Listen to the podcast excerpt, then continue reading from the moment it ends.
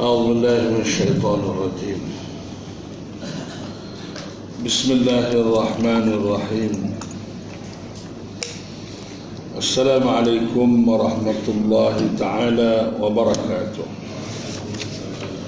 الحمد لله رب العالمين، والصلاة والسلام على أشرف الأنبياء والمرسلين وعلى آله وصحبه أجمعين. سبحانك لا علم لنا إلا ما علمتنا إنك أنت العليم الحكيم. ولا حول ولا قوة إلا بالله العلي العظيم. Saudara dan saudara sekalian, pertama-tama kita mengucap syukur kepada Allah Subhanahu Wa Taala dengan kesyukuran yang tidak terhingga banyak atas segala limpahan nikmatnya dan rahmatnya kepada kita semua, khususnya nikmat Al-Quran yang kita miliki. Alhamdulillah, kita bersyukur kepada Allah di mana Allah masih lagi memberi nafas dan hayat pada kita untuk meneruskan hidup ini. Dan kita pada pagi ini akan bersama dengan suratul Fajr, surah yang ke dua puluh enam. Dan tuan-tuan semua merasa dah hafaz, sudah hafaz surah ini. Dan mana-mana yang tak hafal lagi tu, tolong bagi tumpuan lah, bagilah masa sikit, sama ada petang ke pagi ke malam ke, ataupun eh, waktu bangun sembahyang tahajud ke, supaya kita boleh menghafaz Al-Quran setakat yang kita mampu. Dan dengan menghafaz Al-Quran ni menjadikan kita berzikir dengan Al-Quran, sebab kita terpaksa ulang banyak kali kan, nak boleh ingat tu. Satu-satu ayat tu berapa kali kena ulang nak boleh ingat kan. Dengan secara tak langsung kita sudah berzikir dengan Al-Quran. Az-zikrul akbar, zikir yang paling agung dalam kehidupan kita. Dan di waktu yang sama hadiahlah pahala itu kepada ibu bapa kita, keluarga kita, sahabat kita eh? dan semua orang Islam eh? ha. Supaya ayat yang kita baca itu bukan setakat boleh pahala kerana kita membaca dan memulainya, tapi di waktu yang sama kita boleh tolong tolong orang lain pula, terutama ibu bapa kita, keluarga kita lah. Dan di waktu yang sama dengan kita hadiah kepada orang lain tu boleh pahala pula situ. Ha, dia boleh pahala. Inilah sumber kekayaan kita untuk masa depan kita di akhirat nanti. Lepas pada ni tuan-tuan juga diharapkan supaya boleh mengajar Quran ni, supaya kita termasuk dalam golongan khairukum man ta'allamal Quran wa 'allamahu. Orang yang terbaik di kalangan kamu ialah orang yang mengaji Quran dan mengajar Quran. Tuan-tuan mari mengaji ni jangan hanya sekadar mari mengaji nak dengar gitu je, tapi biar faham betul-betul dan biar boleh mengajar. Nah, lepas kau dah mau tak ada di atas dunia ni, ha, saudara-saudarilah pun dah akan sambung eh, kuliah ini di di tempat masing-masing atau di mana saja, supaya kalamullah ini dapat diteruskan dan disambung dari lidah ke lidah sampailah ke hari kiamat. Ha. Kalau tua-tua mati pula, anak-anak tua-tua pula, anak murid pula, ha, biar jadi lagi tu, ha, biar ada pewaris eh? pewaris. A'udzubillahi minasyaitanir rajim. بسم الله الرحمن الرحيم. الحمد لله رب العالمين. الرحمن الرحيم. مالك يوم الدين. إياك نعبد وإياك نستعين. اهدنا الصراط المستقيم. صراط الذين أنعمت عليهم غير المغضوب عليهم ولا الضالين.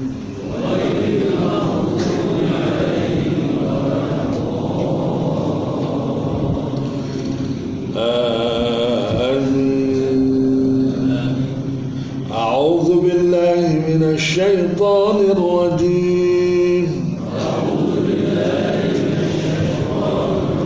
بسم الله الرحمن الرحيم. والفجر وليال عشر والشفع والوتر والليل, والليل إذا يسر هل في ذلك قسم لذي حجر.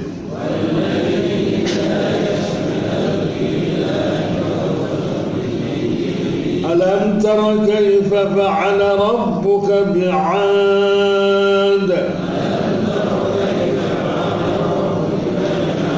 إرم ذات العماد التي لم يخلق مثلها في البلاد وثمود الذين جابوا الصخر بالواد وفرعون ذي الأوتاد الذين طغوا في البلاد فأكثروا فيها الفساد وصب عليهم ربك سوط عذاب. إن ربك لبالمرصاد فأما الإنسان إذا ما ابتلاه ربه فأكرمه ونعمه فيقول ربي أكرمن.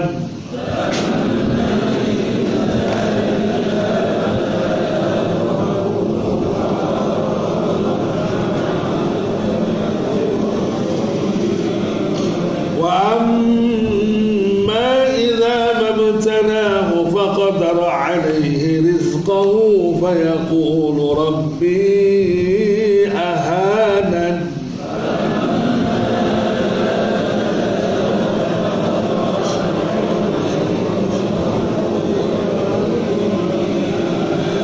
كلا بل لا تكرمون اليتيم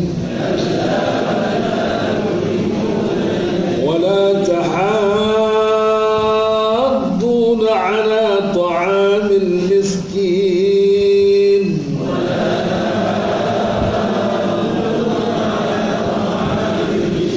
وتأكلون التراث أكلا لما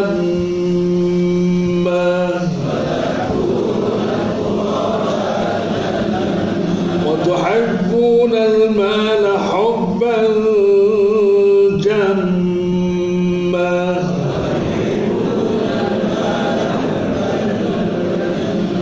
كلا إذا دكت الأرض دكا دكا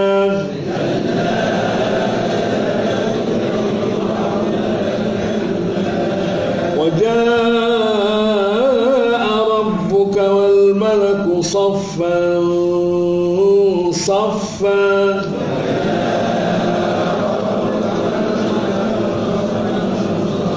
وجيء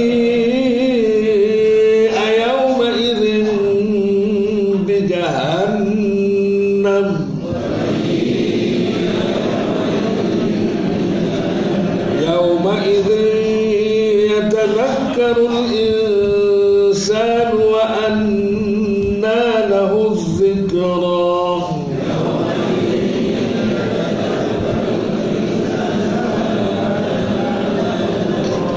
يقول يا ليتني قدمت لحياتي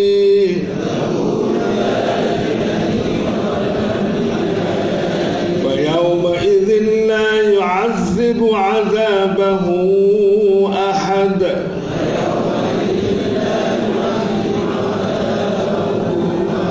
ولا يوثق وثاقه أحد. يا أيتها النفس المطمئنة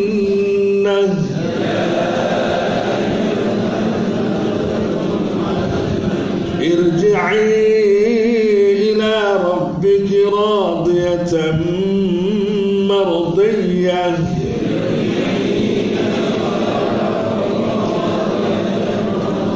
فادخلي في عبادي وادخلي جنتي.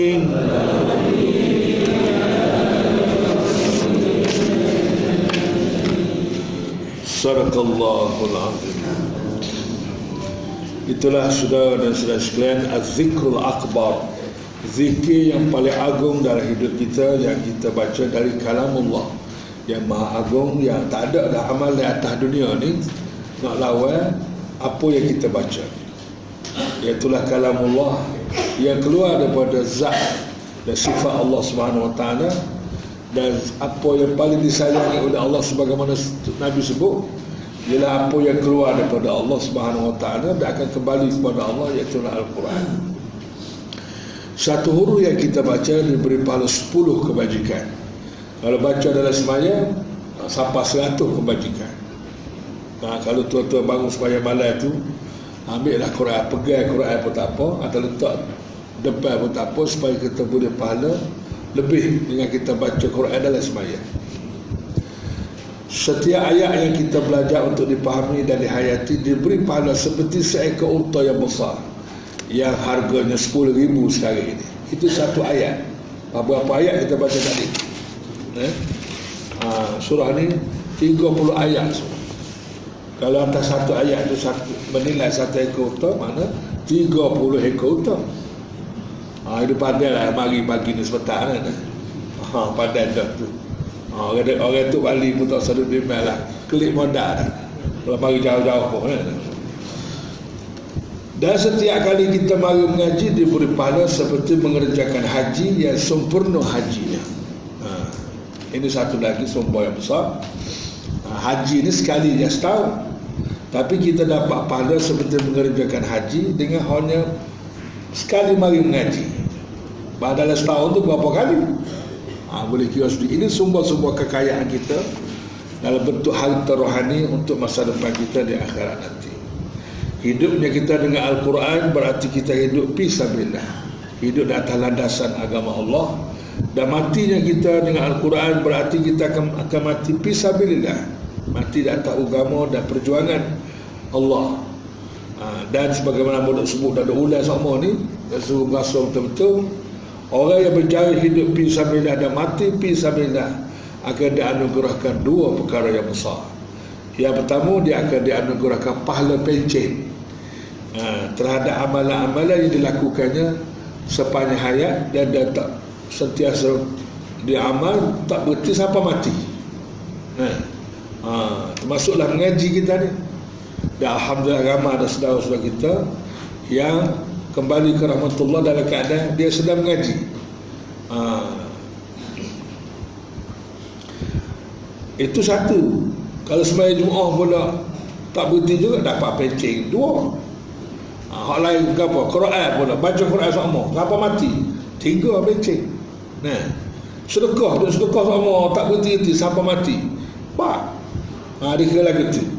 Apa sahaja amalan yang buat dibuat secara berterusan tak tak tak berhenti-berhenti sampai mati, maka layaklah dia nah, mendapat pencen di mana walaupun dia sudah tinggal dunia ini, dia tetap diberi pahala seperti biasa.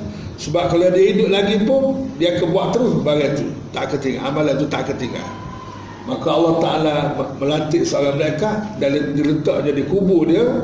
Dia akan tulis apa sahaja dia buat amalan yang berterusan supaya hayatnya tak berhenti, dan ditulis supaya dia buat dah juga sampai kiamat walaupun dia sudah tidak ada lagi di dunia ini.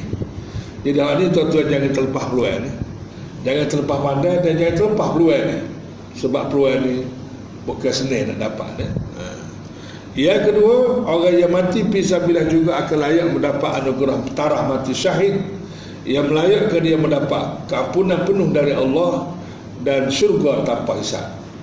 Dan syurga-syurga ni aku dah ulang berapa kali dah, ialah sebuah negeri yang Tuhan akan beri dengan segala kesenangan dan kemewahan, dan kita akan dilantik menjadi raja dalam negeri itu buat selama-lama. Nah, senanglah kita lepas pada ni. Ha, dan oklah sebentar walaupun susah, kerana untuk membayar harga masa depan kita yang begitu besar yang sedang menunggu kita semua. Orang yang paling akhir keluar daripada neraka dan paling akhir masuk syurga, dia anugerahkan syurga seluas bentuk sebuah negeri seluas sepuluh kali dunia ini. Atau debek sekali. Dan kita ni tak termasuk orang debek lah, insya-Allah. Akan lebih hebat lagi lah.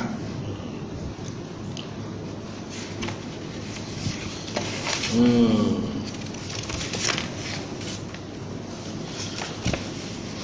Bismillahirrahmanirrahim. Suratul Fath, ayat-ayat surah yang ke lapan puluh sembilan, dan uh, diturunkan di Makkah. Semasa ayat diturun, kita tak ada lagi atas dunia ni. eh? hmm. Bismillahirrahmanirrahim, dengan nama Allah yang yang amat pemurah. Yang amat pemurah pembeli, yang maha pemurah pembeli. Ar-Rahim, yang maha mengasihani. Sebagaimana kita sedia maklum, Allah Allah ni makna dia apa? Allah ni makna dia dia ambil perkataan ilah. Ilah makna Tuhan yang disembah secara umum, tak kira abdu ke tak abdu ke, semua dipanggil ilah. Kemudian ditambahnya alif lam jadi Allah. Ha, kalau sebut Allah, Tuhan yang disembah dengan sebenar-benar. Hmm. Itu dari segi bahasa, dari segi istilah Allah inilah satu nama.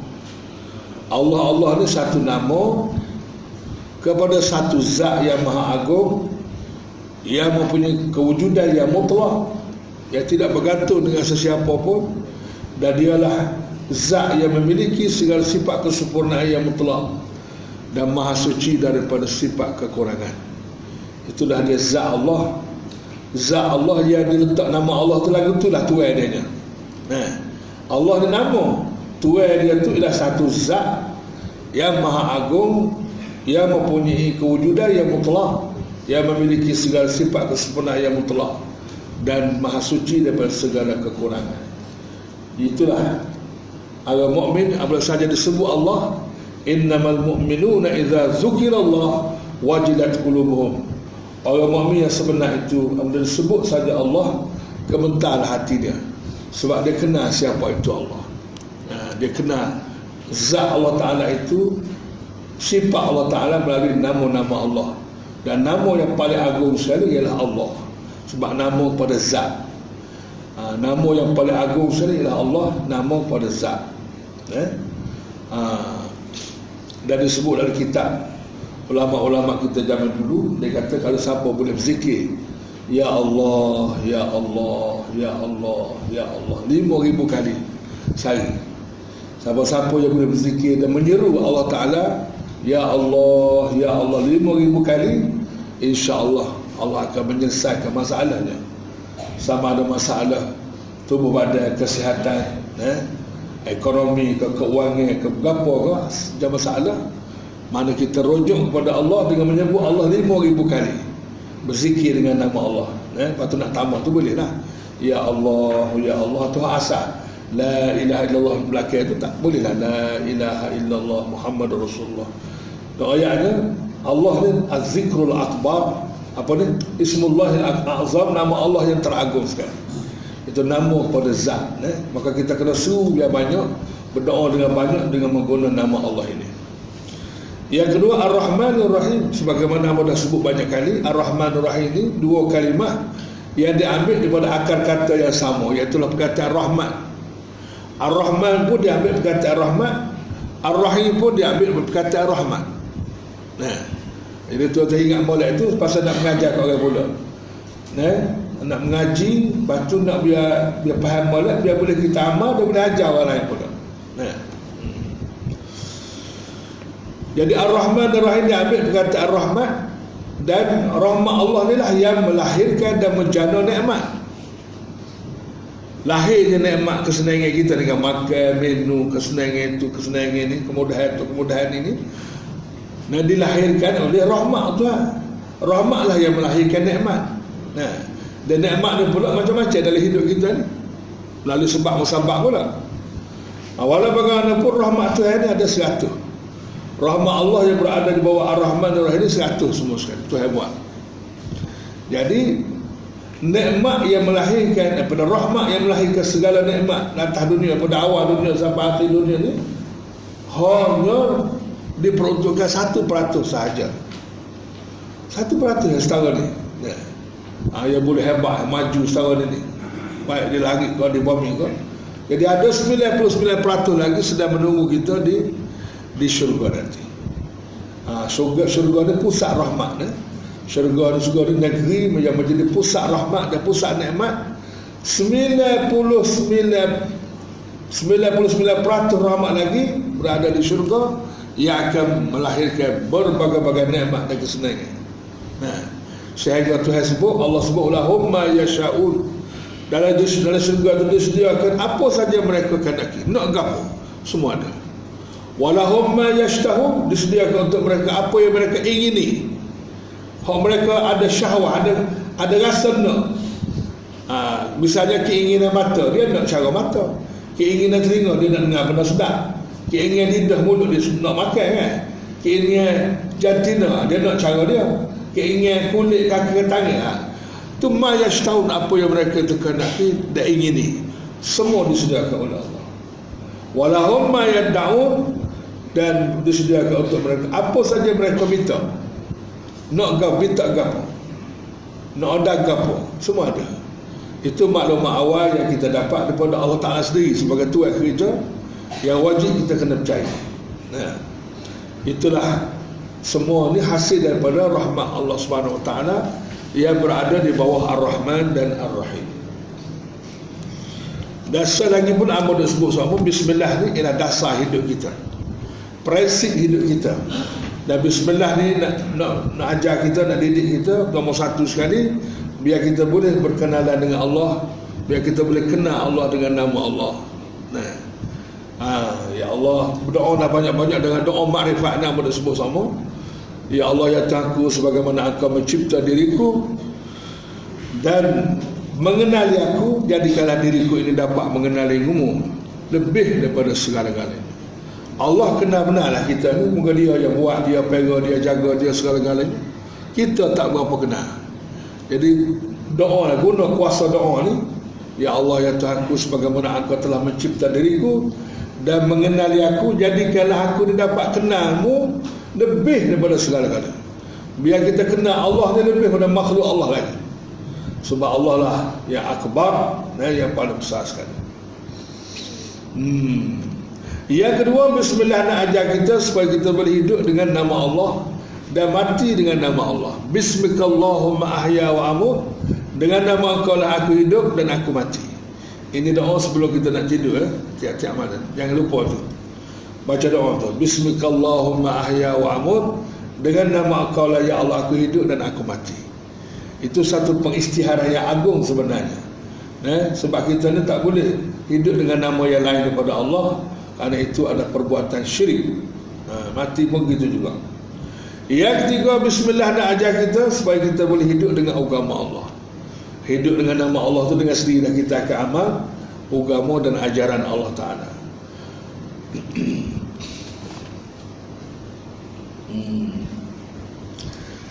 Wal fajr, demi waktu fajar.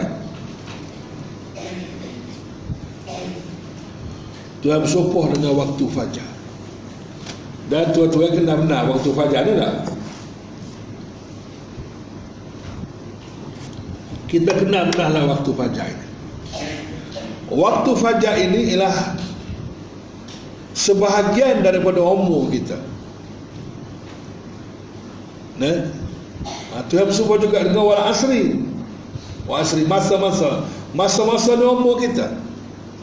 Jadi umur kita ni ada beberapa jenis masa. Ada jenis masa fajar, Ada jenis masa duha, ada jenis masa zuhur, ada jenis masa asar, pagi petang kan, ada jenis malam, siang ha, tu.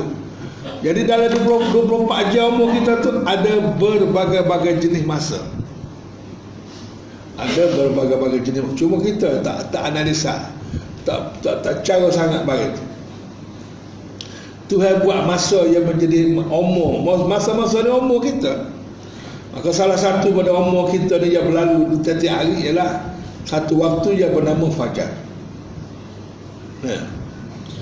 Hmm, apa yang Tuhan berguna gaya bahasa sumpah. Nah. Uh.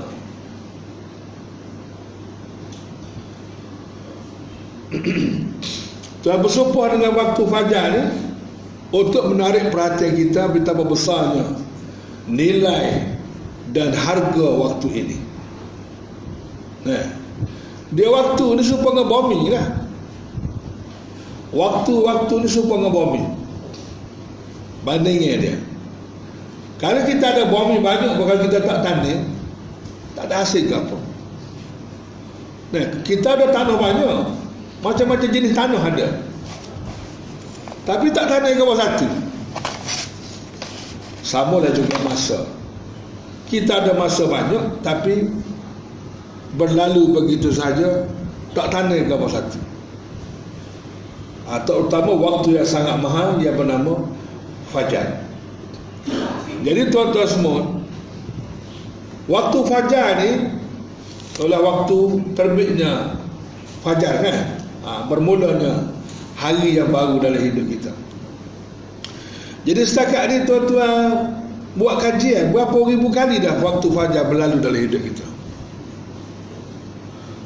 Ha, tu tengoklah umur kita berapa lah ni kan.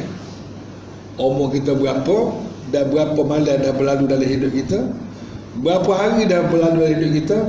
Ha, itulah sebilangan itulah waktu fajar berlalu dalam hidup kita. Nah, dan berapa berapa fajar lagi ada dalam hidup kita. Ada berapa kali fajar lagi berlaku dalam hidup kita. Ha, itu pun rahsia. Kita tak tahu. Hanya Allah saja yang tahu. Tapi tak apa berapa kali waktu fajar pun. Yang penting pengisian dia tu. Pengisian waktu fajar ni jangan disia-siakan.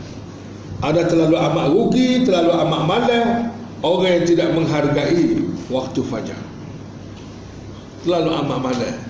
Dan orang itu tidak menghargai Tidak menghargai nikmat Allah Ta'ala yang bernama fajar ini. hmm. Jadi kalau tuan-tuan nak tahu waktu fajar ni setara mana gua dia, maha setara mana nilai dia, ha, boleh tengoklah pada kenyataan-kenyataan yang dibuat oleh Nabi sallallahu alaihi wasallam. Nah, antaranya ialah Nabi kata rakaat al-fajri khairum minad dunya wa ma fiha. Itu sebagai satu apa, ukuran eh, untuk nak nilai waktu fajar ni semahal mana harganya, nak nilai keberkatannya setara mana.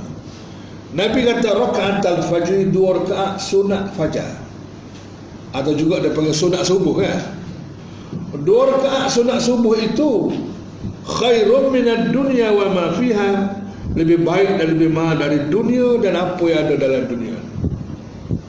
Maknanya kalau dunia ni milik kita semua, nah, langit hak kita, bumi hak kita, laut, darat, semua kekayaan dunia hak kita berlaku. Banding dengan dua rakaat sembahyang sunat fajar itu, maka sunat fajar lebih mahal lagi. Ah, lagu mana tuan-tuan?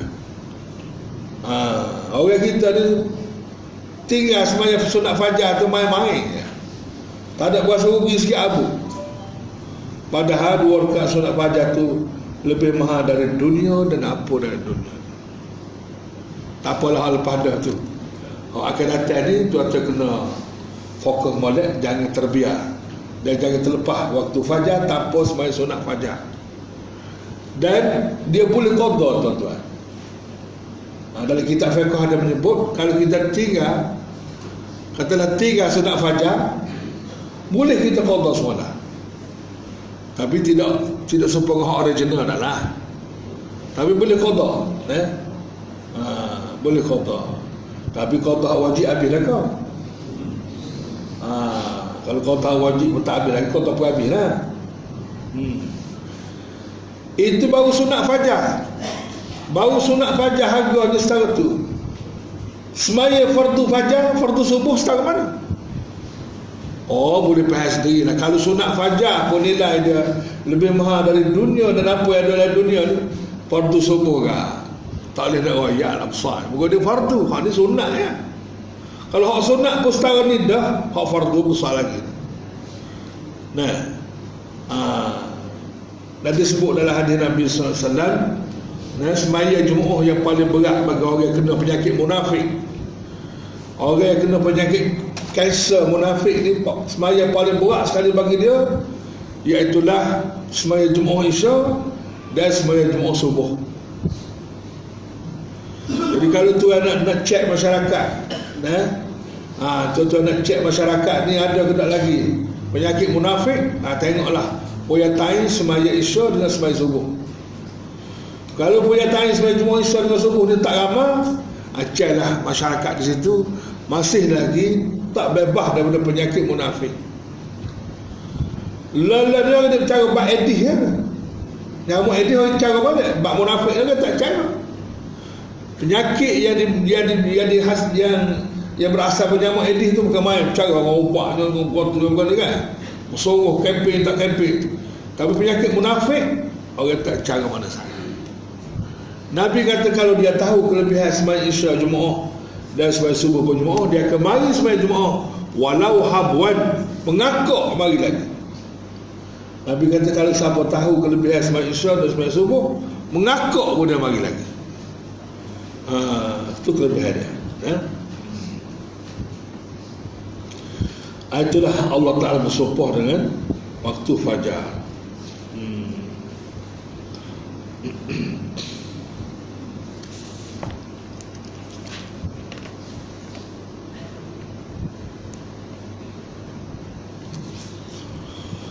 Terutama kata Masruq bin Muhammad bin Ka'ab kata dia wal muradu bi fajru yamin nahri.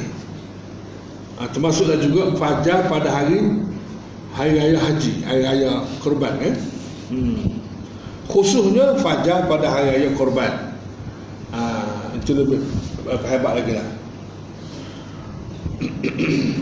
Jadi insyaAllah tuan-tuan semua doalah banyak pada Allah supaya kita boleh bangun sebelum fajar lagi. ha, Rutin saudara-saudara cuma lakukan adalah, ha, kalau boleh bangun sebelum fajar. Nah, sebab disebut dalam hadis Nabi sallallahu alaihi wasallam, apabila malam itu sudah habis-habis sehingga satu per tiga saja lagi. Kalau malam sudah habis satu per tiga lagi berapa? Dua belas jam kita bagi tiga. Dua belas jam bagi tiga. Empat jam pertama, empat jam kedua, empat jam akhir. Apabila malam itu dah dekat satu per tiga dan nak habis dah, maka Allah Ta'ala turun ke langit dunia. Itu disebut dalam hadis yang sahih. Ha, jangan soalah turun tu lagu mana. Dah, dah Nabi kata turun tak turun lah. Ha, cuma kita pegang teguh Allah ni tak sepa dengan segala makhluk. Wallahu a'lam. Cuma yang penting apabila Allah tak turun ke langit dunia, Allah seru, siapa yang bangun di waktu ini dan memohon ampun kepada aku, aku akan ampun dosa. Dan sesiapa yang bertawab kepada aku di saat ini, ha, itu dipanggil waktu sahur. Sebelum waktu fajar ni dipanggil waktu sahur. Mahal juga ni. Ha, Allah Ta'ala kata siapa dia bangun pasal ni dan memohon ampun kepada aku, akan ampun semua dosa. Ha, dia tu ampun dosa. Sesam sana ni. Yang kedua, jika bertaubat kepada aku, aku akan terima taubatnya. Dan yang ketiga, jika dia memohon kepada aku sesuatu hajat, aku akan tunai hajat. Jadi tuan-tuan nak memudahkan kira, tuan tulis hajat petai, tulis narah hajat-hajat tu berapa dalam satu kertas. Nah, sampai waktu sahur juga, ya, berdoa lah kita, ya Allah ni hajat-hajat hamba-hamba tu dia dah. Nah, hamba nak gani-gani-gani-gani. Tapi kita tak sungguh bab doa ni. Orang Melayu kita dia tak sungguh bab doa. Nah, illa man rahimallah, kecuali orang yang dirahmati oleh Allah. Jadi dua waktu dia, pertama waktu sahur sebelum fajar. Dan Allah Ta'ala puji dah. Wa yastaghfiruna bil ashar. Mereka memohon ampun di waktu sahur. Tuhan pujilah orang yang memohon ampun di waktu sahur, beristighfar di waktu sahur. Nabi Yaakob alaihissalam diriwayatkan apabila anak-anaknya memohon ampun, minta maaf kerana kesaliman mereka terhadap adiknya Nabi Yusuf. Jadi beradik Nabi Yusuf buat soleh ke Nabi Yusuf kan? Banyak cerita dia. Lalu akhirnya mereka minta maaf ampun, minta maaf kepada ayah dia. Dan dia minta supaya ayah dia beristighfar, memohon ampun kepada dosa mereka. Dia suruh ayah dan Nabi Yaakob memohon ampun kepada Allah supaya Tuhan ampun dosa mereka. Nabi Yaakob sanggup dan Nabi Yaakob, Nabi Yaakob kata tak apa, aku akan memohon ampun untuk kamu, memohon ampun kepada Allah untuk kamu di waktu sahur. Ha, di waktu sahur Nabi Yaakob kata tak apa, aku akan memohon ampun kepada Allah terhadap dosa-dosa kamu tu pada waktu sahur. Sebab waktu sahur adalah waktu yang sangat subur, yang sangat berkah untuk istighfar, taubat dan hajat. Nah, untuk istighfar, taubat, hajat, waktu yang paling berkah adalah waktu sahur. Sebab Allah turun ke langit dunia pada masa itu dah berlaku tiap-tiap malam. Nah, jadi tuan-tuan terlubah sikitlah hidup tu. Nah, bangun fajar baru bangun, kita undur sikit biar boleh bangun waktu sahur. Nah, sebab waktu sahur itu berlaku tiap-tiap malam, bukan boleh puasa saja. Ha, sebab nama kepada waktu, bukan nama kepada makan. Jadi buat kita ni dah tak puasa, tak makan, kan? Tak makan ke? Illa man rahimallah wa layalin ash. Dan Allah juga bersumpah dengan malam yang sepuluh yang mempunyai kelebihan di sisi Allah. Malam sepuluh ni malam mana? Ah, malam sepuluh. Yakni malam yang sepuluh dari awal bulan Zulhijjah. Awal bulan Zulhijjah. Start satu Zulhijjah sampai sepuluh. Ah, ini pun masa anugerah ilahi yang sangat subur. Pahalanya sangat subur dan sangat berkat, sangat besar. Segala amalan yang dilakukan pada sepuluh malam ni. Oh, terlepas dah lah. Tak apalah, tak rupai kalau ada umur eh. Tak rupai kalau ada umur lagi, tuan-tuan kena bersiap betul. Sebelum satu Zulhijjah tu, bersiap betul biar boleh sepuluh Zulhijjah tu tidak disia-siakan. Biar boleh full time. Sebab amalan yang dilakukan dari sepuluh awal Zulhijjah ni tak sama dengan masa-masa yang lain. Nah, ha. Atau yang akhir daripada bulan Ramadan. Ha, sepuluh tu sama ada sepuluh awal Zulhijjah atau sepuluh akhir bulan Ramadan. Kalau bulan Zulhijjah awal kan, kelebihan dia duduk situ, duduk di sepuluh awal. Kelebihan bulan Ramadan pula duduk di sepuluh akhir. Ah, ha, selepas belakang dah dua tahun ni, tak lepas lah insya-Allah. Telah ada umur dah ni. Kalau Tuhan panggil balik dah tak ada lah. Agak-agak lepas-lepas dah tu adalah sakut sikit-sikit dah. Dah. Yang berkelebihan dan disuruh memperbanyakkan ibadat pada masa tersebut. Sepuluh awal Zulhijjah dengan sepuluh akhir Zulhijjah. Sehingga Allah Ta'ala ne, Allah Ta'ala bersumpah, guna gaya bahasa sumpah nak nak royak cerita benda ni. Dan dalam hadis Nabi sallallahu alaihi wasallam ada sebut eh, dalam hadis Nabi pun ada sebut. Nabi kata mana? Ma min ayyamin, tak ada dah hari-hari, al-amalu salihu ahabbu ila Allah fihinna, amalan soleh yang paling disukai Allah dilakukan padanya dalam sebut dalam setahun ni, dalam setahun, dalam dua belas bulan ni, tak ada dah amalan yang paling Tuhan suka min hadhil ayyam, selain daripada apa nama tu hari ni. Hari sepuluh Zulhijjah adalah amalan yang paling Tuhan suka. Gaya bahasa paling Tuhan suka ni apa makna? Dia Deria ke menang mana? Orang kata Soh-soh lah Musakit. Bapa yang deria tu jadi mahal pasal orang suka. Pasal orang suka tu jadi mahal. Bakal orang suka, suka tu kerana sedap lah bakal ni. Nah, bakal jadi mahal. Itu hak manusia. Begitu juga Allah.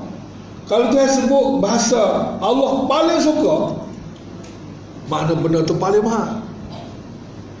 Nah, ha, paling mahal. Bapa mah ni jadi jadi mahal.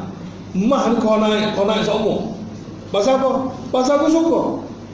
Aku pakai anak belakang ke mah ni. Sebab tu dia jadi mahal. Ha, tu hak bahasa manusia. Hak Allah pun lebih pada tu lagi. Gaya bahasa. Kalau sebut Allah paling suka, maknanya nilai dia terpaling mahal.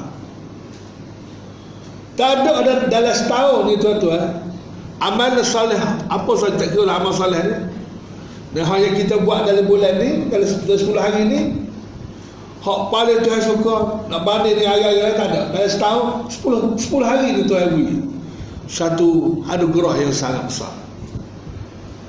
Ha, lalu sahabat bertanya, nah, qalu wal jihad fi sabilillah. Sahabat bertanya, ya Rasulullah, kalau banding dengan jihad, banding dengan perang di jalan Allah, perang fi sabilillah, mana lebih besar Rasulullah? Amalan yang kita buat di bulan di sepuluh awal Zulhijjah ni banding dengan jihad di medan perang. Dia melibatkan nyawa. Nah, perang-perang ni mati. Jawab Rasulullah, walal jihadu fi sabilillah, banding dengan perang di jalan Allah lebih dia lagi. Allah, bazirnya kita banyak bazirnya. Allah Allah Allah, lepas dah tak ada arah lah, habis dah peluang. Tarpai lah insyaAllah, tarpai lah. Ha, tarpai ni kita rancang pun ni. Ha, takut tarpai berai pula kan. Tarpai pula berapa kali tarpai dah. InsyaAllah, insyaAllah tarpai ni kita suruh. Hmm. Noyaknya besar tak besar ni kalau dibanding dengan perang-perang ni kira kemuncak lah dalam Islam ni. Tak pun dia boleh perang. Siapa dia boleh jadi tentera, sanggup jadi tentera, keluar ke medan perang, sanggup mati. Oi, bukan senang. Nabi kata amalan ini lebih besar pada tu lagi. Lebih besar pada tu lagi. Illa, kata dia, ha, ada juga illa. Illa rajulan kharaja bi nafsihi wa malihi thumma lam yarji' min zalika bi syai'. Ah, dia tak ada lawan lah. Kecuali orang yang keluar kepada perang dengan diri dia, dengan nyawa dia dan dengan harta dia, lepas tu tak balik-balik lepas pada tu.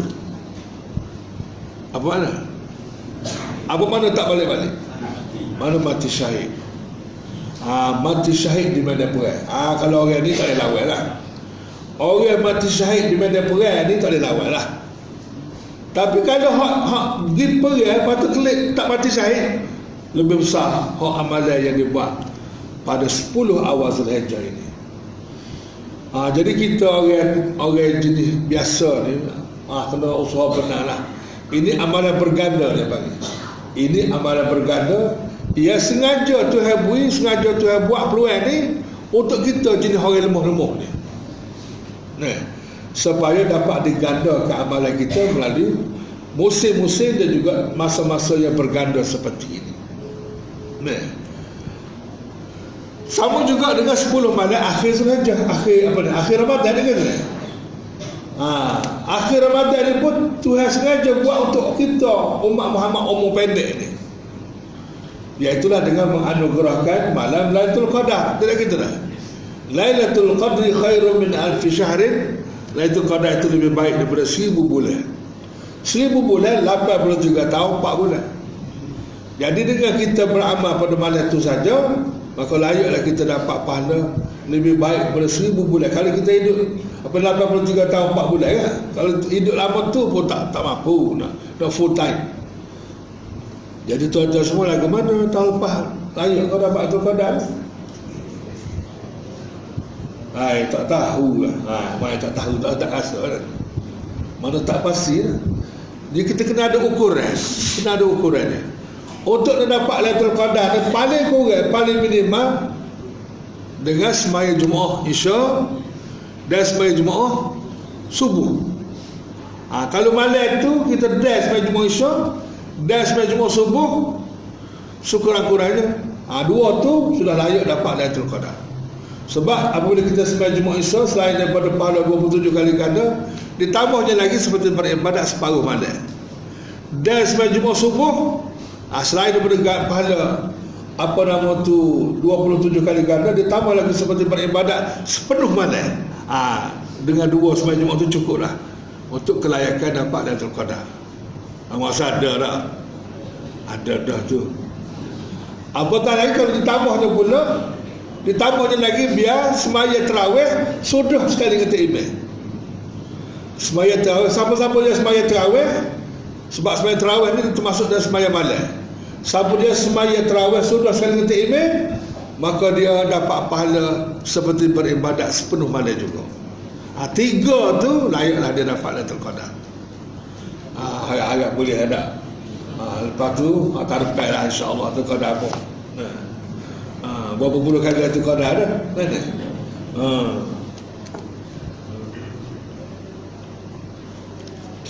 Jadi kalau Allah nak bui setahun ni kita tak sambut dengan baik, tak menghargai dengan baik, itu menunjukkan dia tidak menghargai benda Allah Ta'ala nak bui. Hadiah yang Tuhan nak bui sebesar ini dia tak erti menilainya. Ni orang tak berapa cerdik sebenarnya. Kalau tak bodoh pun tak cerdik. Wasyafi'i hmm. Dan demi bilangan genap.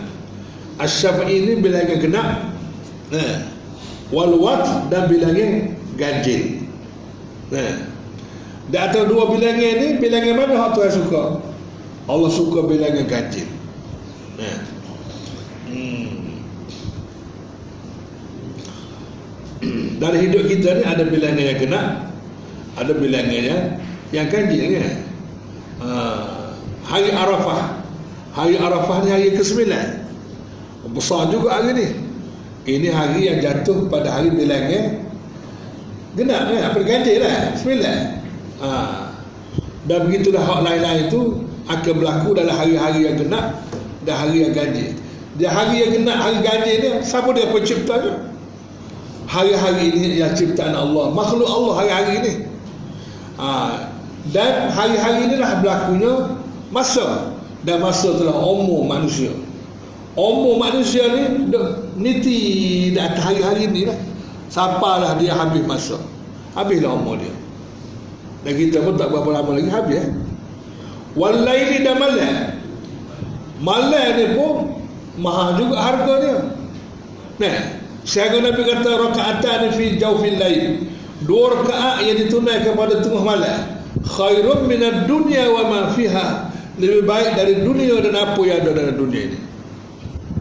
Ah tu malam. Wal laili dan malam iza yasri, apabila dia berlalu. Dah berapa ribu malam dah berlalu dalam hidup kita. Dah berapa puluh ribu malam dah berlalu dalam hidup kita. Ah tu boleh kira sendirilah. Dan sejauh mana pengisian kita terhadap malam-malam yang berlalu itu. Sumbangan tanah tadi lah, walaupun kita ada tanah banyak, bumi banyak, tapi kalau tak tanah, tak jadi apa juga. Sumbangan juga kita memiliki malam, tapi malam itu tidak diisi dengan baik. Oh, sia-sia jugalah makhluk Allah yang bernama malam. Jadi janganlah jadi orang bazir. Sebab orang bazir itu tersebut marah benar. Innal mubazzirina ikhwan syayatin, orang bazir ni supor ke syaitan. Ikhwan mana saudara, saudara mana benda supor. Orang Arab ni kalau benda supor dia kata saudara. Saudara syaitan mana supor ke syaitan. Mana marahnya pada orang bazir. Jadi kalau kita bazir makan ni tu bazir juga. Tu tak harganya tak mahal. Dia makan ni air dan sebagainya. Tapi bazir umur ni, bazir umur, bazir malam, bazir Allah ni, bazir benda-benda hak Tuhan ni satu pembaziran yang sangat berat lah benarnya. Jadi kita minta jauh, jangan jadi orang bazir. Peluang-peluang yang diberi oleh Allah ni hmm. masuklah peluang mengaji. Tuhan beri sekali mari mengaji, seperti mengerjakan haji yang sempurna haji. Jangan bazir, jangan bazir. Nah, hal fi zalika, bukankah yang dimakan itu qasamu mengandungi sumpah. Allah Ta'ala bersumpah ni dengan dengan mengandungi sumpah yang diakui kebenarannya, iaitu sumpah yang sungguh-sungguh, bukan main-main. Sumpah yang sebenar-benarnya, bukan main-main. Ha, dizihi cerita supaya diakui kebenarannya yang serius oleh diakui oleh orang-orang yang berakal sempurna. Ha. Yakni bukankah perkara-perkara yang dijadikan persumpahan itu? Kenapa? Waktu fajar, malam, gaji, apa ni? Malam sepuluh gaji itu Tuhan guna untuk bersumpah. Kita tak boleh sumpah dengan makhluk Allah ni. Kita kalau nak bersumpah, kena bersumpah dengan nama Allah. Tak boleh makhluk Allah. Allah tak apalah. Itu semua merupakan sumpah yang sebenar-benarnya yang dilakukan oleh Allah untuk menyatakan kebenaran dan ayat dia sungguh-sungguh. Qasamul lidhih, sumpah yang diakui kebenarannya oleh orang yang berakal sempurna. Yang ini bukanlah perkara-perkara yang dinilai kebersumpahan itu mengandung arti sumpah yang mencukupi eh? untuk orang yang berakal mensyukuri nikmat Tuhan, menghargai apa yang dihormatinya oleh Allah, mengasahkan mengasahkan Tuhan dan mengakui kekuasaannya. Ha, itulah dia. Eh? Ha. Dalam nota kita ni kata dia, sumpah Tuhan dengan fajar sepuluh hari pertama sepuluh hari Zulhijjah yang, yang penuh dengan kemuliaan dan keberkatan. Eh?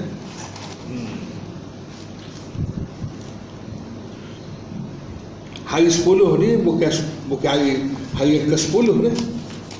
Hari sepuluh ni bukan makna hari ke-sepuluh. sepuluh hari. Ah, ha, apa nama? Malam sepuluh, malam sepuluh. Malam sepuluh mana?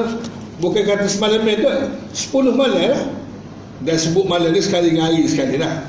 Malam tu sekali dengan hari ni sekali. Jadi Allah bersumpah dia ada jawab dia. Jawab dia, Allah menetapkan adanya azab ke atas orang kafir dan munafik kerana kenerakan ini. Nah, ha.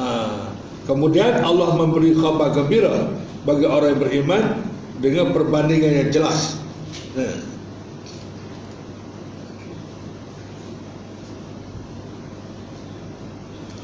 Sebab turunnya ayat ni.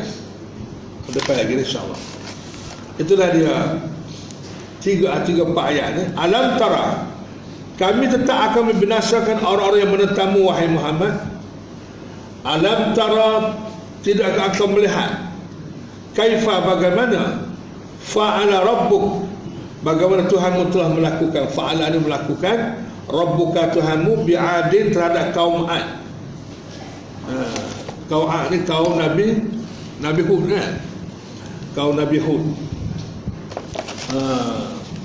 Ya, ya itulah mana? Berlakunya di mana? Berlakunya Iram, iaitu penduduk Iram. Uh, penduduk Iram. Eh? Zatil Imad, yang mempunyai bangunan-bangunan yang tinggi tiarnya. Oh, makna mereka yang mempunyai tamadun yang besar. Eh? Apa namanya? Yang berbangsa Iram ni. Penduduk Iram ni memang maju, bangunan-bangunannya memang tinggi, sesuai dengan penduduk-penduduk pun besar-besar tinggi juga. Ha, ini kinayah, kinayah, kinayatun anil ghina wal bastah. Ha, ini menunjukkan apa ni? Betapa kayanya mereka dan apa seninya mereka. Ha, belakang rumah-rumah mereka dibina dengan pasir. Ha, rumah batu dah ni. Di satu tempat nama dia Ahqaf, ha, negeri pasir di antara Oman dan Hadramaut. Di antara Oman dengan Hadramaut ni berlaku satu masa dulu lah. Allati lam yukhlaq, yang belum pernah dicipta. Misluha, sepertinya tetap besar dan kukuhnya fil bilad, dalam negeri di dunia pada zaman itu. Ha, kamu tak berhati ke sejarah? Ha, ni. Ini Allah Ta'ala menarik kepada menarik perhatian kita supaya mempelajari sejarah. Sejarah manusia-manusia yang, yang dibinasakan oleh Allah dan sebab kenapa mereka dibinasakan. Wa Samud, dan juga terhadap kaum Samud. Kaum Samud ni kaum Nabi Saleh. Alladzina jabu as-sakhra bil wad, yang memahat. Jabu tu memahat, as-sakhra tu batu. Bil wad, as-sakhra tu batu besar, bil wad ni lembah. Jadi Wadi Al-Qura, tempat tinggalnya puak-puak kaum Nabi Saleh ini juga dihancurkan oleh Allah kerana deraka dan menentang Nabi. Mana orang menentang Islam ni dalam sejarah, tak, Tuhan tak biar begitu saja. Ha, ini menunjukkan siapa-siapa menentang Islam tak panjang umur gitu. Nah. Ha. Wah, Firaun sama juga. Firaun ada penentang Islam juga ni. Ini dalam bentuk kerajaan. Kerajaan yang kuat. Zil autat yang punya bangunan-bangunan handal kukuh. Allazina taghaw fil bilad. Semuanya itu ialah orang-orang yang telah bermaharaja leda di negeri masing-masing. Yang melampau, taghaw tu mana asal melampau. Nah. Ha, yang melampau dari negeri masing-masing. Fa aktsaru fi hal fasad. Lalu mereka melakukan dengan banyaknya al-fasad, kerusakan-kerusakan di situ. Kerusakan politik, kerusakan ekonomi, kerusakan sosial, nah. Ah, kerusakan macam-macam kerusakan berlaku. Ah, ni makhluk-makhluk perusak belaka ni. Akhir sekali dengan sebab kerusakan dan kejahatan yang mereka buat, wasabba alaihim, dengan demikian Tuhan mencurahkan ke atas mereka. Rabbuka, oleh Tuhanmu ya wahai Muhammad, sautu azab, dengan berbagai-bagai saut. Asam saut ni miak ni. Asam saut ni miak, miak. Ah, bukan bukan palu, miak. Sautu azab, tapi terjemah berbagai paluan azab bolehlah.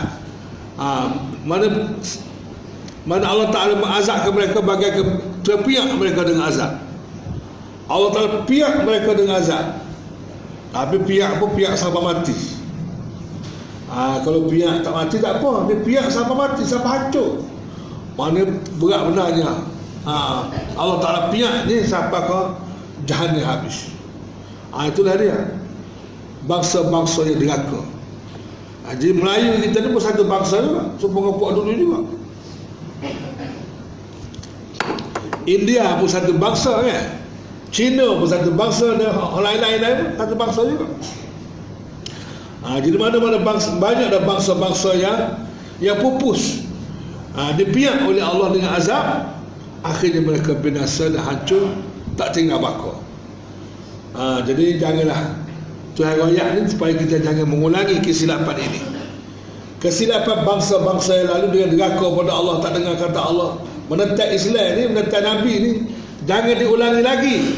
Ha, di zaman bangsa-bangsa yang Tuhan bagi peluang untuk hidup sampailah hari kiamat. Ha, sebab peraturan Allah ni sama. Inna rabbaka, sesungguhnya Tuhanmu, labil mirsad, tetap mengawas dan membalas. Ha, Tuhan duk jaga berlakon. Allah duk jaga tengok, dan jaga tulis, dan akan ambil tindakan di akhirat nanti. Maknanya apa yang berlaku dalam hidup dunia ni tidak akan dibiarkan begitu saja. Tidak akan berlaku, tidak akan dibiarkan berlalu tanpa tanpa hukuman dan tanpa balasan. Semua yang berlaku dan berlalu ada balasannya, sama ada baik atau jahat. Ini dasar ni kita semua tahu belakang dah. Tuhan duk kontrol, duk awal, jaga semua ni. Amal insan, dalam pada itu manusia tidak menghiraukan balasan akhirat. Ini manusia duniawi dia panggil. Manusia, manusia materialis, materialis kebenaran. Iza mabtalahu rabbuhu. Ya.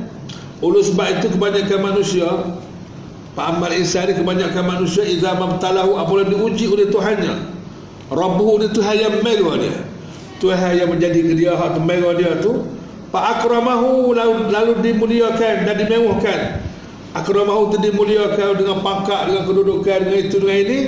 Wa na'amahu, dan di, dimewahkan hidupnya, ha, dengan harta benda dan lain-lain. Fayaqulu, lalu dia berkata, ia tidak bersyukur tapi terus bersikap takabur dengan berkata Rabbi, serta berkata Rabbi akraman, berkata dengan sombong, Tuhanku telah muliakan aku.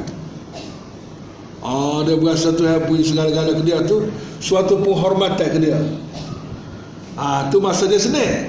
Nah, wa amma, dan sebaliknya apabila diuji, iza mabtalahu, apabila dia diuji oleh Rabb Tuhannya, faqadara alaihi rizqahu, disempitkan rezekinya, ah, mula melenting dia, dia tidak bersabar, bahkan dia resah gelisah.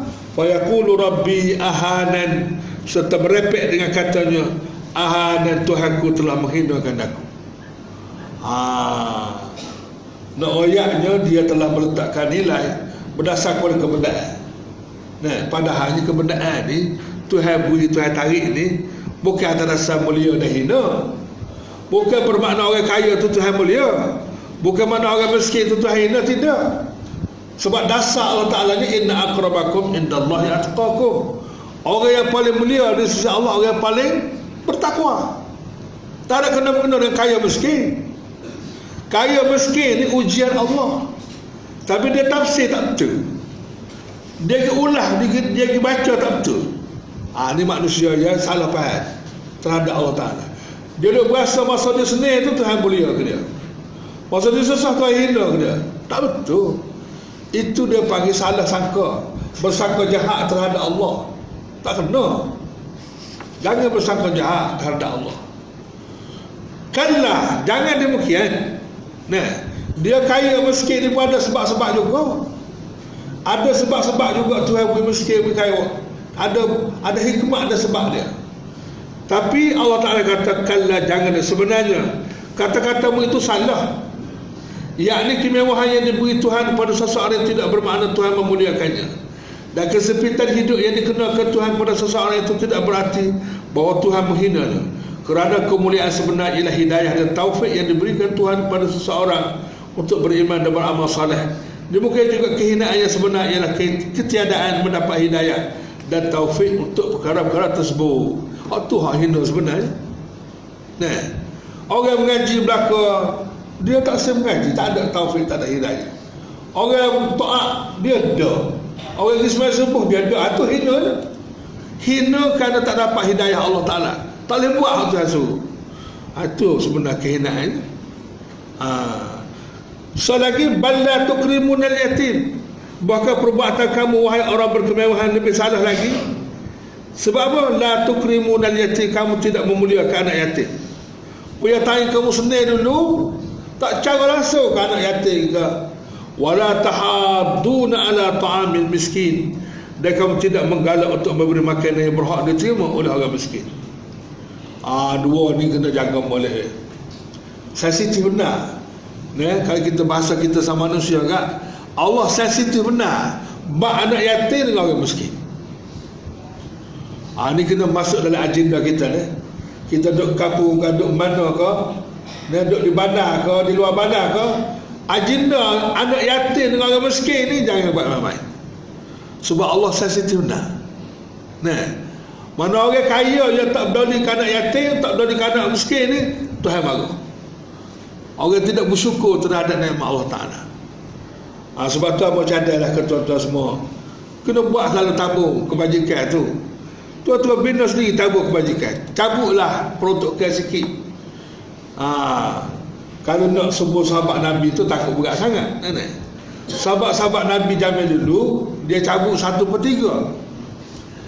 Penting harta kalau dia meniaga kan, keuntungan dia tu dia bagi tiga. Satu per tiga untuk Islam, satu per tiga untuk keluarga dia, satu per tiga lagi untuk memajukan lagi perniagaan dia. Ah, ha, kena cabut satu per tiga tu takut berat sangat. Cabut dua perpuluhan lima lah. Seperti zakat ni. Boleh seribu cabut dua puluh lima riyal. Untuk anak yatim dan juga orang miskin. Ah, ha, tu cadangan amal lah. Kalau tuan-tuan nak buat banyak lagi pun tak apa. Tapi ada nak, nak, nak tafsir amali. Kita nak mentafsir amali terhadap ayat ni, jangan nak baca saja. Sebab Allah sensitif benar buat anak yatim orang miskin. Orang kaya ne? Ha, tapi kaya zaman dulu boleh kira dah. Kalau zaman dulu dia pergi ke London, dia pergi Makangi, di Moskow, di sana luar negeri, tak pergi ke Mekah. Allah ni alhamdulillah dah ramah dah. Hak pergi ke luar negeri pun ada juga kan. Tapi ramai dah pergi ke Mekah, pergi curah duit. Pakej enam puluh ribu umrah, enam puluh ribu haji pakej. Baguslah tu. Tapi anak yatim orang miskin di rumah tak berdalil langsung. Ah, tak kenalah gitu. Nah, hak umrah tu umrah lah. Tapi anak yatim dengan orang miskin ni ah, kena berdalil. Ah, selagi hak Tuhan Allah sensitif benar, wa taquluna turas, kamu sentiasa makan harta saka aklan lama dengan tidak membezakan harahannya. Oh, tak ambil berat harta saka. Eh? ha, nak makan harta saka. Mana boleh lagu tu? Setengah-setengah orang tu dia lari daripada faraid, dia bagi petang lagi. Sebab dia berasa kalau bagi melalui faraid itu tak adil, dia nak urus sama banyak belakang. Ha, jangan lagu tu. Nah, tak boleh. Sebab hukum faraid itu hukum Allah. Dia nak berasa tidak adil begitu.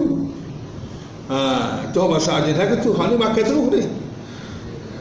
Maka harta sedekah secara rakus dengan tidak membezakan halal dan haram. Wa tuhibbunal mala hubban, serta kamu kasih ke harta hubban jamma dengan pamuk halaba. Duk berasa harta lah segala-galanya. Tak ada haram halal ni kira ahli ahli kebendaan. Ha, itu dah jadi Tuhan tarik bui harta ni. Tuhan bui dia nampak belakang dia senyir terus dekat pengembar. Menyembah daripada kaya-kaya, menyembah tu habis. Hmm. Kalla, jangan sekali-kali bersikap demikian. Sebenarnya iza dukkatil ardu dakkan, apabila bumi ini dirata, dakkatil dukkatil dirata, dakkan dakkan serata-rata. Apabila bukit, oh setinggi-tinggi bukit tu Tuhan perata, gunung-gunung tu Tuhan perata, bumi jadi rata habis. Bila berlaku benda ni? Iaitulah apabila berlakunya kiamat. Ah, apabila bumi apa ah, bumi ni habis homo kiamat, maka segala bukit buka tu Tuhan peracun habis jadi rata belakang bumi. Wa jaa rabbuka, ada perintah Tuhanmu pun datang. Wal malaku, dan sedang malaikat pun saffan saffa, berbaris-baris siap sedia menjalankan perintah. Wa jaa yauma idzin, serta diperlihatkan pada hari itu bi jahannam, neraka jahannam.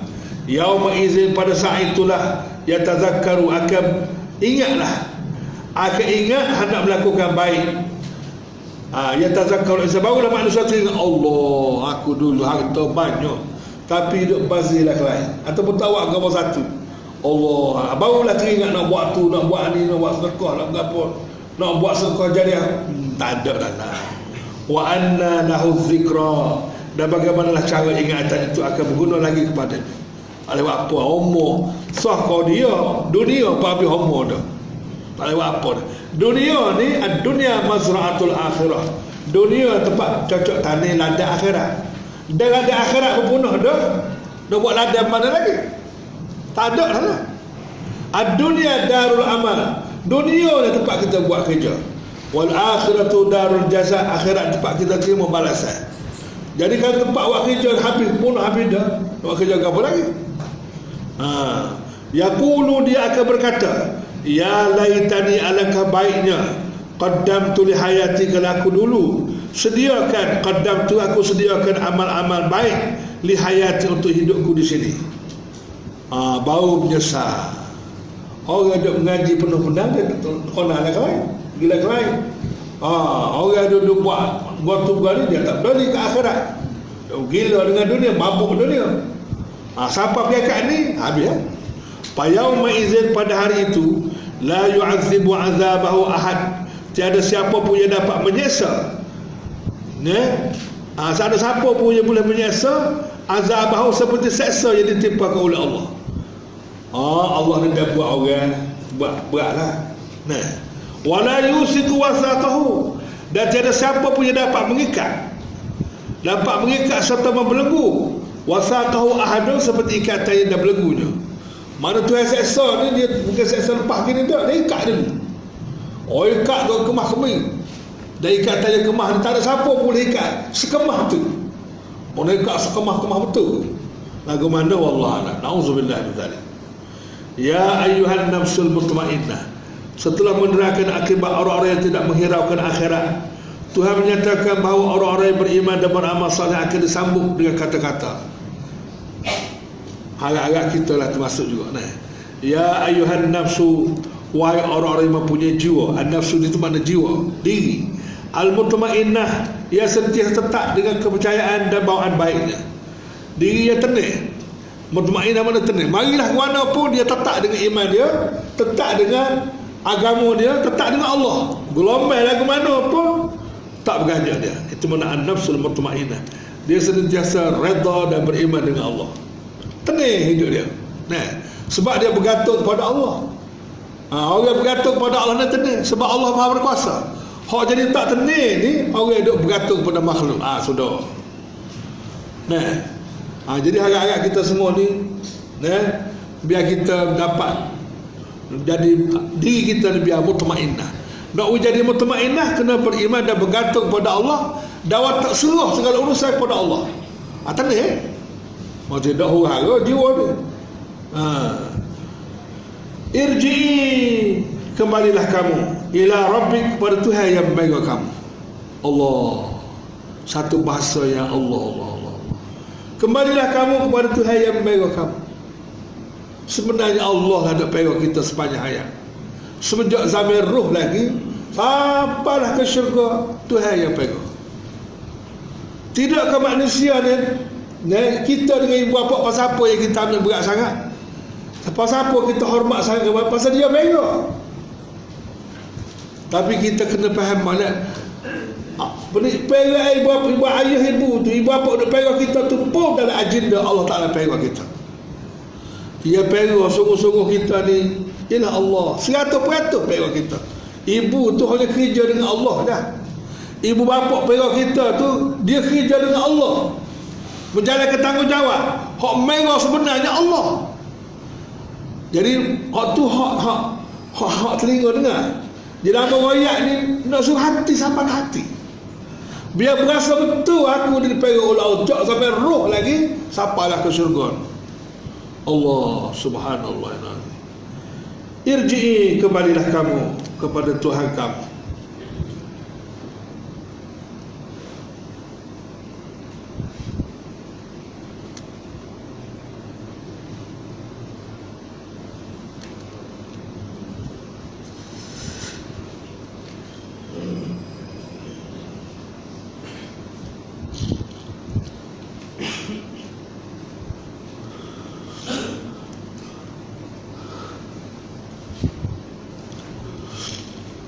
Tidak lama lagi kita akan kembali kepada Allah. Abang sendiri, tuan-tuan semua akan kembali kepada Allah.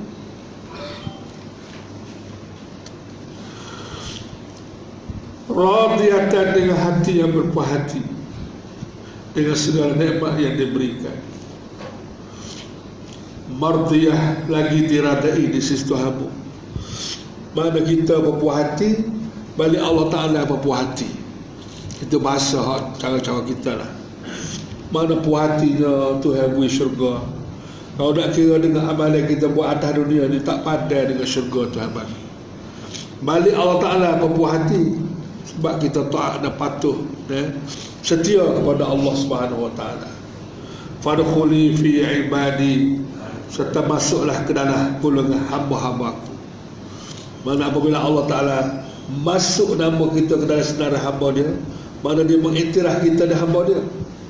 Ha, nak suruh Tuhan iktiraf hamba dia ni payah. Nak suruh Allah Ta'ala iktiraf jadi hamba dia ni, kita kena membebaskan diri kita daripada segala jenis perhambaan. Hamba nafsu, hamba syaitan, hamba dunia, dan hamba-hamba lain lagi. Barulah Tuhan kita ni bertauhid kepada Allah dalam memperhambakan diri. Kalau selagi kita syirik dengan Allah, dengan nafsu, dengan manusia, dengan dunia, bila Tuhan iktiraf kita ni hamba dia? Nah, agak-agak kita ni Tuhan iktiraflah sebagai hamba dia. Pada khuli fi ibadi, masukkanlah ke dalam hamba-hambaku yang berbahagia. Wadkhuli jannati, masuklah ke dalam syurgaku. Syurgaku ni bukan sebuah rumah, bukan sebuah kampung, bukan sebuah bandar, sebuah negeri yang lengkap dengan segala-galanya nah, uh, dan dilantik jadi raja yang besar. Dan orang yang paling akhir dapat keluar daripada neraka dan balik akhir masa syurga pun Tuhan beri seluah eh, sebuah negeri seluah sepuluh kali dunia ini. Ha, bayangkanlah ni siapa dia yang bercakap ni? Allahu Akbar, Allah yang bercakap. Sebab dia lah Tuhan kerja, dia segala-galanya. Mari cakapan ini sangat-sangat berotoriti sebab Tuhan kerja sendiri ya. Jadi tuan-tuan bacalah acak-acak kali sikit dah ayat ini biar kita terasa betul kita nak kembali kepada Allah dan bersiap sedia betul untuk bertemu dengan Allah dalam keadaan Allah Ta'ala redha kita dan kita juga redha puas hati terhadap balasan-balasannya. Wallahu a'lam. Assalamualaikum warahmatullahi ta'ala wabarakatuh. A'udzu billahi minasyaitonir rajim. Bismillahirrahmanirrahim. Alhamdulillahi rabbil alamin. Wassalatu wassalamu ala asyrafil anbiya'i wal mursalin wa ala alihi wa sahbihi ajma'in. Ya Allah, ya Rahman, ya Rahim, ampunkanlah dosa kami dan maafkanlah segala kesilapan kami lahir dan batin. Ya Allah, ampunilah dosa kami dan dosa dua ibu bapa kami, dosa keluarga kami, dosa masyarakat kami, dan dosa seluruh umat Islam yang telah mati dan yang masih hidup semenjak dari Nabi Adam sampailah ke hari kiamat. Sesungguhnya keampunan-Mu, ya Allah, lebih besar dan lebih luas daripada kesilapan dan kelemahan diri kami. Ya Allah, berikanlah kekuatan, taufik dan hidayah kepada kami supaya kami dapat beramal dengan apa yang kami belajar pada hari ini. Tambahkanlah kepada kami ilmu, iman dan amal. Hidupkanlah kami dengan Al-Quran dan matikanlah kami ini dengan Al-Quran. Ya Allah, berikanlah kekuatan kepada kami supaya kami dapat membaca Al-Quran siang dan malam dan dapat memahaminya dan menghayatinya di dalam kehidupan kami. Ya Allah, jadikanlah kami ini hamba-Mu yang terbaik dengan mempelajari Al-Quran dan mengajarnya di sepanjang hayat kami. Ya Allah, berikanlah kekuatan kepada kami supaya kami dapat meneruskan perjuangan Nabi kami Muhammad sallallahu alaihi wasallam di zaman tidak ada Nabi dan Rasul ini. Ya Allah, perlihatkanlah kepada kami yang benar itu benar dan supaya kami dapat mengikutinya. Perlihatkanlah kepada kami, ya Allah, yang salah itu salah dan supaya kami dapat menjauhinya. Ya Allah, kami pohonkan segala apa yang pernah dipohon oleh Nabi kami Muhammad sallallahu alaihi wasallam dan semua para anbiya dan mursalin, para awliya dan salihin. Ya Allah, kami minta perlindungan daripada segala apa yang pernah diminta perlindungan oleh Nabi kami Muhammad sallallahu alaihi wasallam dan semua para anbiya dan mursalin, para awliya dan salihin. Ya Allah, jadikanlah Al-Quran ini sebagai pemimpin kami di dunia ini dan pembela kami di akhirat nanti. Ya Allah, jadikanlah kami ini ahli Al-Quran. Ya Allah, jadikanlah kami ini ahli Al-Quran. Ya Allah, jadikanlah kami ini ahli Al-Quran. Jadikanlah kami ini ahlillah, ahli la ilaha illallah Muhammadur Rasulullah. Ya Allah, jadikanlah kami ini ahli syurga tanpa hisab. Allahumma ahyina fi sabilik wa amitna fi sabilik waj'alna min ibadikal mujahidina fi sabilik. Allahumma ahyina syuhada wa amitna syuhada waj'alna min ibadikal syuhada fid dunya wal akhirah wa adkhilna al jannata bighairi hisab. Allahumma inna nas'aluka ridhaka wal jannah wa na'udzu bika min sakhatika wan nar. Allahumma adkhilna fi ibadik wa adkhilna fi jannatik bi rahmatika ya arhamar rahimin. Rabbana atina fid dunya hasanah wa fil akhirati hasanah wa qina azaban nar. Wa sallallahu ala sayyidina Muhammadin wa ala alihi wa sahbihi ajma'in. Walhamdulillahi rabbil alamin. Wassalamu alaikum warahmatullahi ta'ala wabarakatuh.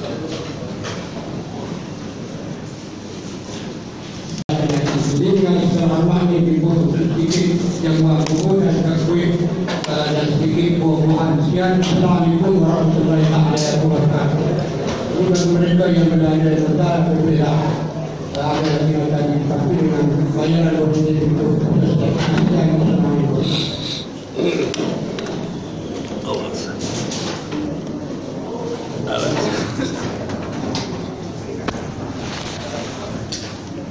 Allah.